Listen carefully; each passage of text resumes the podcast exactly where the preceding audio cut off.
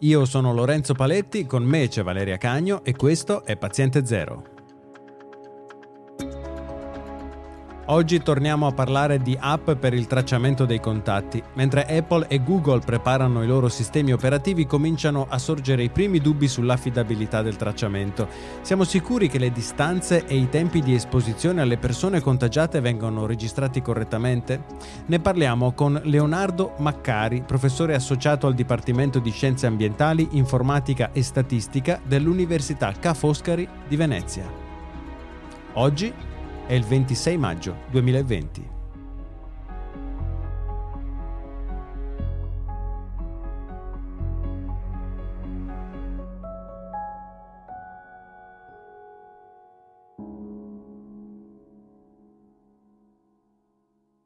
Ciao Valeria e grazie Leonardo di esserti unito a noi.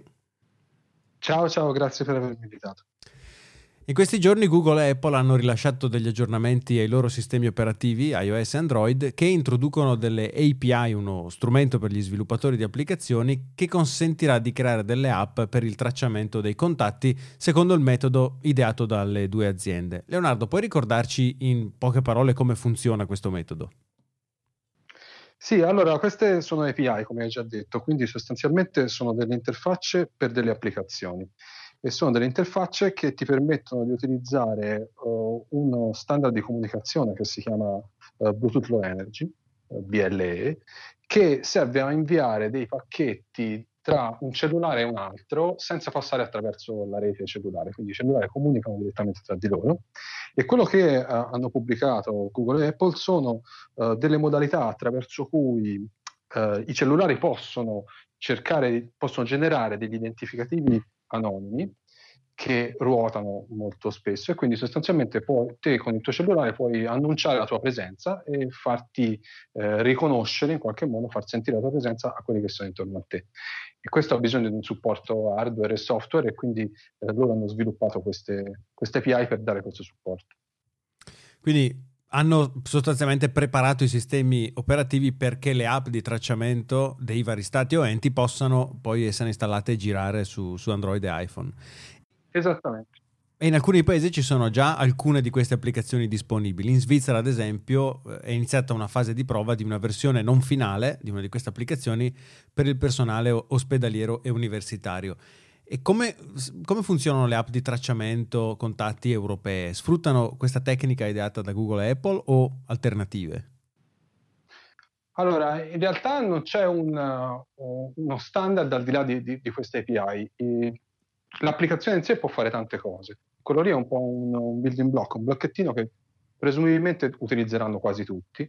E lo utilizzeranno quasi tutti semplicemente perché per fare contact tracing te devi avere eh, una diffusione molto alta e quindi non avrebbe molto senso usare una piattaforma che non è supportata direttamente da, dai vendor più grandi.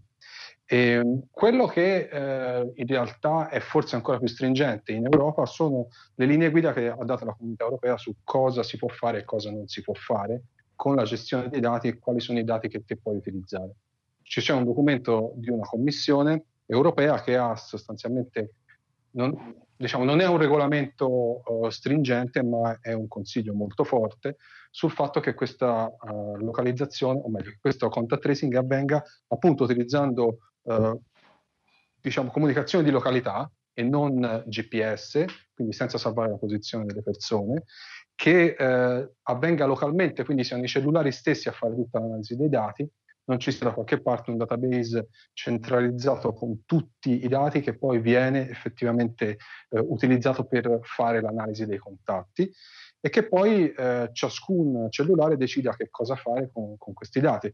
Quindi nel momento in cui ad esempio io vengo, eh, faccio un test e sono positivo, Uh, sono io che decido, io oppure l'operatore sanitario, posto mio, che decide che cosa succede. E normalmente quello che succede è che tutti i miei identificativi vengono pubblicati in modo sono identificativi anonimi, quindi non dovrebbe essere possibile capire chi sono io e tutti quelli che mi sono stati vicino uh, ricevono un messaggio che gli dice eh, sei stato vicino a, per un certo periodo di tempo a una persona che adesso è stata testata positiva e quindi sei eh, sostanzialmente a rischio. Uh, invece il trattamento, il tracciamento scusa, dei, dei contagi um, a Singapore o in Corea, immagino non faccia uso del Bluetooth LE, corretto? Dipende, per esempio um, in Corea uh, fanno un, un, sacco di cose. Um, in Corea diciamo che la, gli aspetti della privacy sono un po' meno sentiti, quindi se vai a, a, a leggere le descrizioni, per esempio c'era un editoriale su, su, Nature che parlava di come funziona l'app coreana, quello che te sai è che loro hanno un sacco di dati, sanno la posizione, sanno i, le tue transazioni economiche, quindi sanno se sei stato in quel ristorante, eh, fanno contact tracing nel senso che fanno analisi delle immagini delle videocamere di sorveglianza che hanno face recognition e quindi sanno che sei passato lì. Fanno un sacco di cose in più. Uh, e quindi anche, è anche un po' difficile diciamo, capire se, eh, quanto puoi comparare no? una cosa che fa questo tipo di operazione con, una, con, quello che vogliamo fare noi in Europa. Singapore invece mi sembra che utilizzi Bluetooth, ehm, non utilizza la piattaforma di Google perché eh, mi pare sia stato pubblicato prima della piattaforma di Google ed Apple, però anche lì viene utilizzato insieme ad altre cose, per esempio loro hanno un sistema di check-in per cui tutti i negozi devono avere un apparato che quando te ci entri ti registri e si sa che te sei stato lì. E se non sbaglio, Singapore hanno anche un sistema centralizzato, quindi c'è un modo, uh, cioè non, non, sono limitati, gli identificativi non sono solo sul cellulare, ma hanno accesso quindi dal, dal sistema centrale a tutti i dati che quindi possono essere interpretati e giudicati. Ad esempio, io vedo che questi due due, questi due Bluetooth si sono agganciati in questo posto a questa ora, eccetera, eccetera, e un operatore esterno decide se è il caso o no di andare a contact, di, di andare a notificare o meno il contatto. Quindi c'è un, un intervento esterno. Sì, ma questa è una cosa, uh, scusa, che, che sostanzialmente a- abbiamo capito che eh, che va fatta, nel senso che eh, ormai che con il digital contact tracing tu possa in qualche modo eh, completamente sostituire il contact tracing manuale è qualcosa che non ci crede più nessuno in buona sostanza. Quindi quali sono i vantaggi rispetto al contact tracing solo manuale che può dare un'applicazione di questo tipo? Beh, teoricamente la velocità con cui tutto avviene, per cui nel momento in cui sai che una persona è positiva, eh, quasi istantaneamente stai già avvertendo le altre potenziali persone che state, che potrebbero essere state infettate da lui. E, ehm, e, poi il fatto che le persone non sempre sono capaci di ricostruire tutti i contatti che hanno.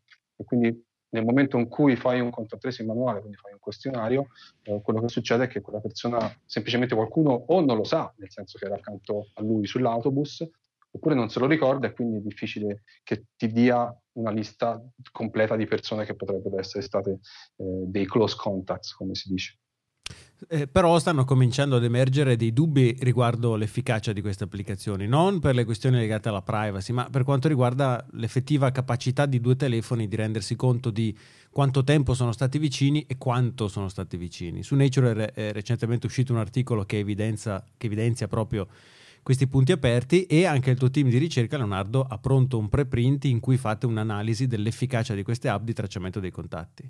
Raccontaci il tipo di analisi che avete svolto.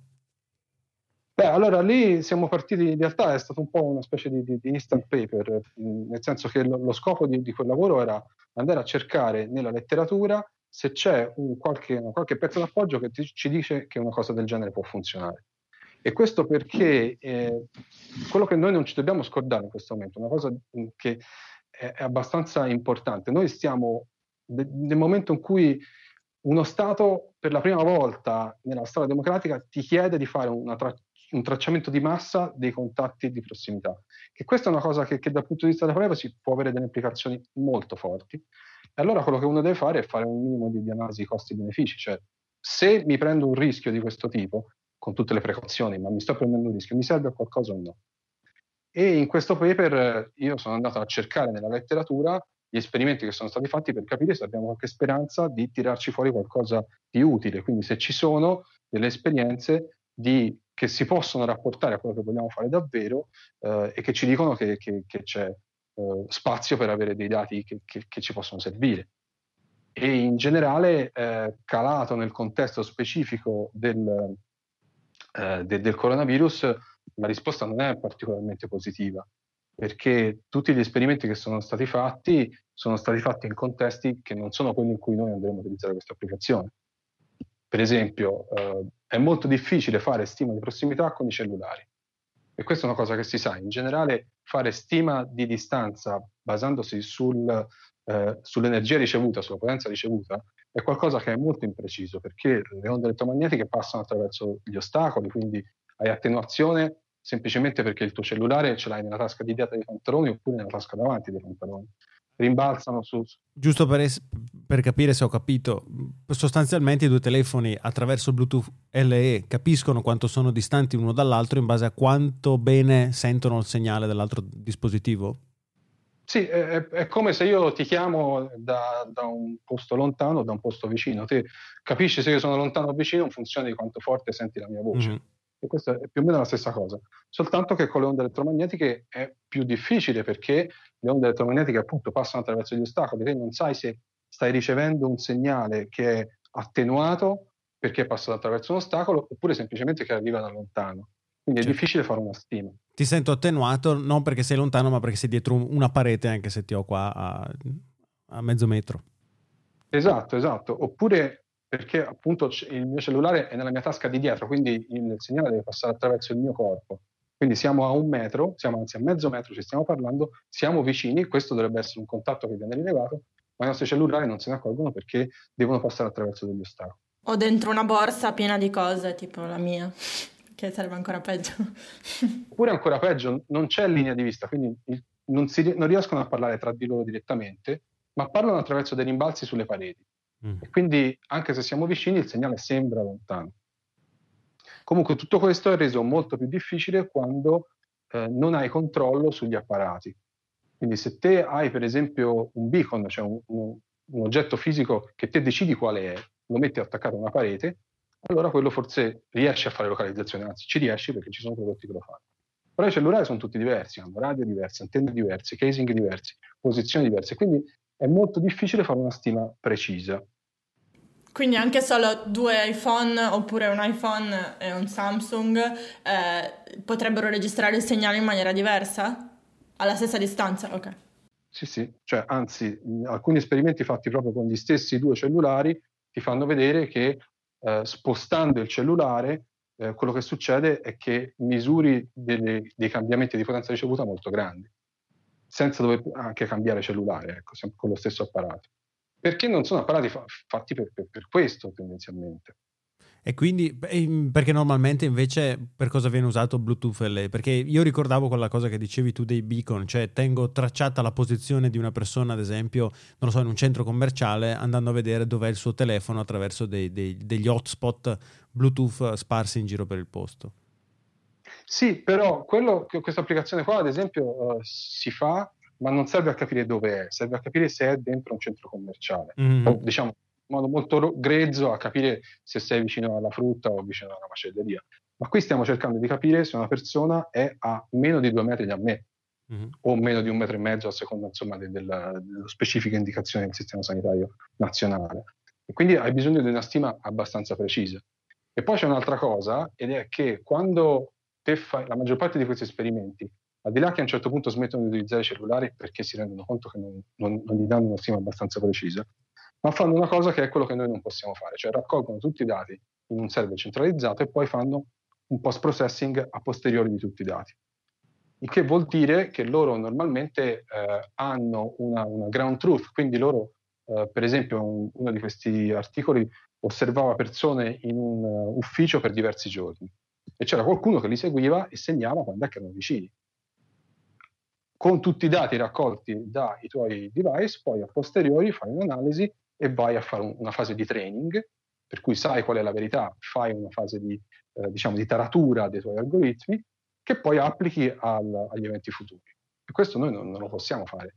Non lo possiamo fare perché non abbiamo il ground truth, cioè non è che io posso essere seguito da qualcuno che poi dice qual è la verità per una settimana per fare la taratura, e poi perché non è un ambiente controllato, non è un ufficio, una casa, è qualsiasi posto con qualsiasi cellulare. Quindi è molto difficile fare una cosa del genere. E quindi se... Al detto che non lo possiamo fare, scusami, perché non possiamo centralizzare tutto qua. Certo, e quindi secondo te quali potrebbero essere le peggiori conseguenze che potrebbero scaturire dall'utilizzo del, di questa tecnologia per il tracciamento dei contatti?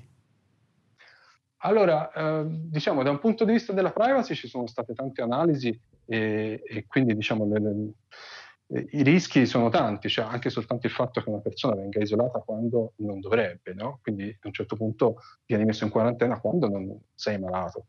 E, e questa è un'analisi che è già stata fatta perché è effettivamente eh, molto importante.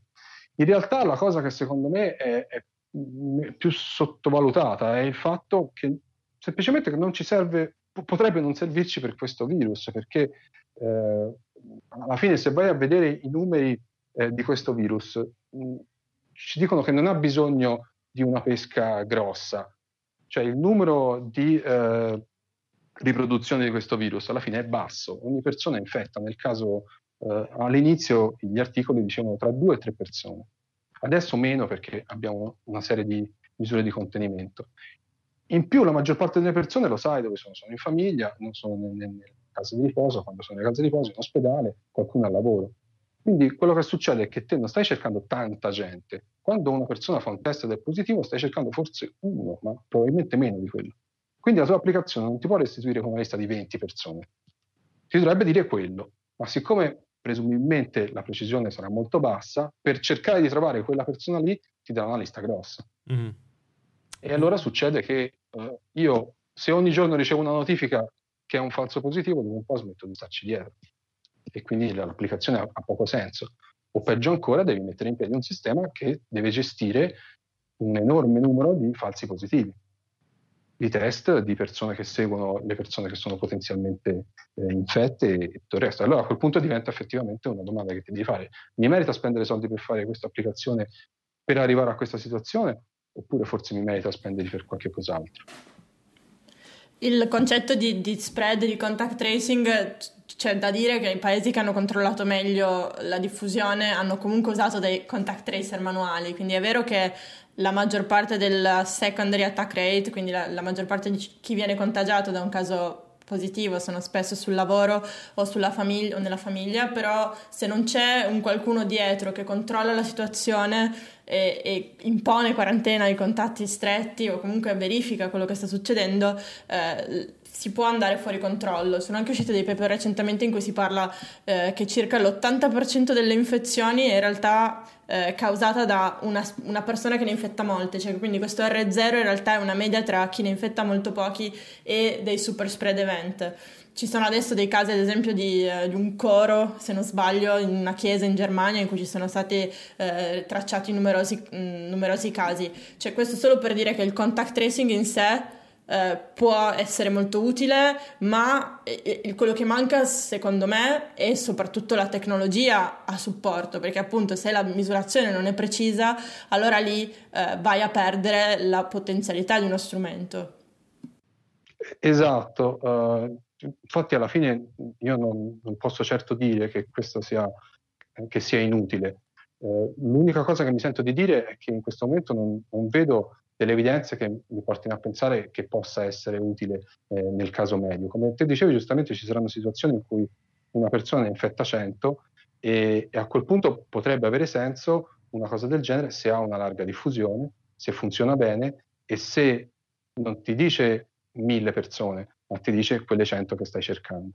E, e onestamente non mi sento di, di, di dire che, che, che, adesso abbiamo Uh, abbiamo degli elementi per dire che, che, che, funzionerebbe così. Al netto del fatto che poi anche soltanto la diffusione dell'applicazione è tutta da, da, da capire, perché eh, Bluetooth Low Energy è supportato teoricamente da un sacco di cellulari, ma alcuni degli esperimenti che sono stati fatti ti dicevano che, per esempio, cellulari Android, uno di questi paperi diceva che il 42% di, di, di cellulari che avevano testato non riuscivano a farli funzionare.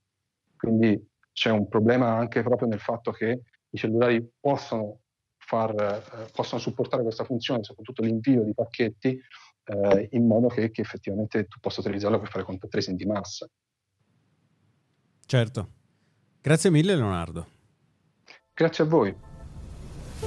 Potete seguirci su Twitter, siamo at paziente0pod, sempre su Twitter ci trovate con i nostri nick at Valeria Cagno e at Lorenzo Paletti. Se avete domande potete scriverci a info-paziente0.net oppure mandarci un vocale su www.paziente0.net. Noi ci sentiamo al prossimo episodio di Paziente Zero.